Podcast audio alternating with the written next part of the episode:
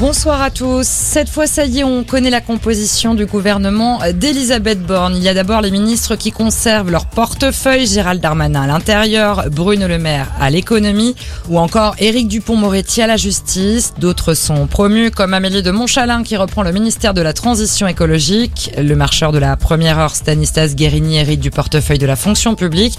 Mais il y a aussi quelques nouveaux visages avec notamment l'entrée au gouvernement de la chiracienne Catherine Colonna. Elle est nommée ministre des Affaires étrangères. L'historien Papandiaï est nommé à l'éducation nationale. Rima Abdulmalak succède à Roselyne Bachelot au ministère de la Culture.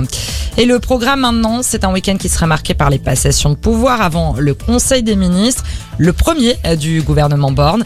Il aura lieu lundi, près d'un mois après la réélection d'Emmanuel Macron et à trois semaines du premier tour des élections législatives.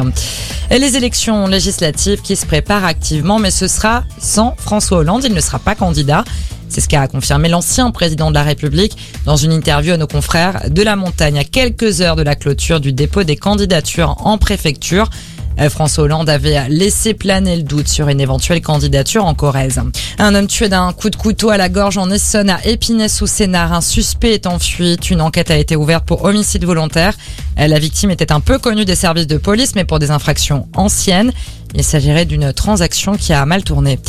À l'étranger, c'est la fin de la bataille d'Azovstal à Mariupol. Les derniers soldats ukrainiens retranchés dans la Syrie ont reçu l'ordre de Kiev d'arrêter de défendre la ville.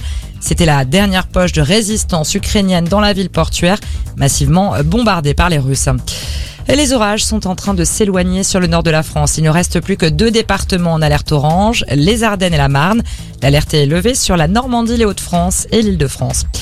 Voilà pour l'actualité. Belle fin de journée à tous.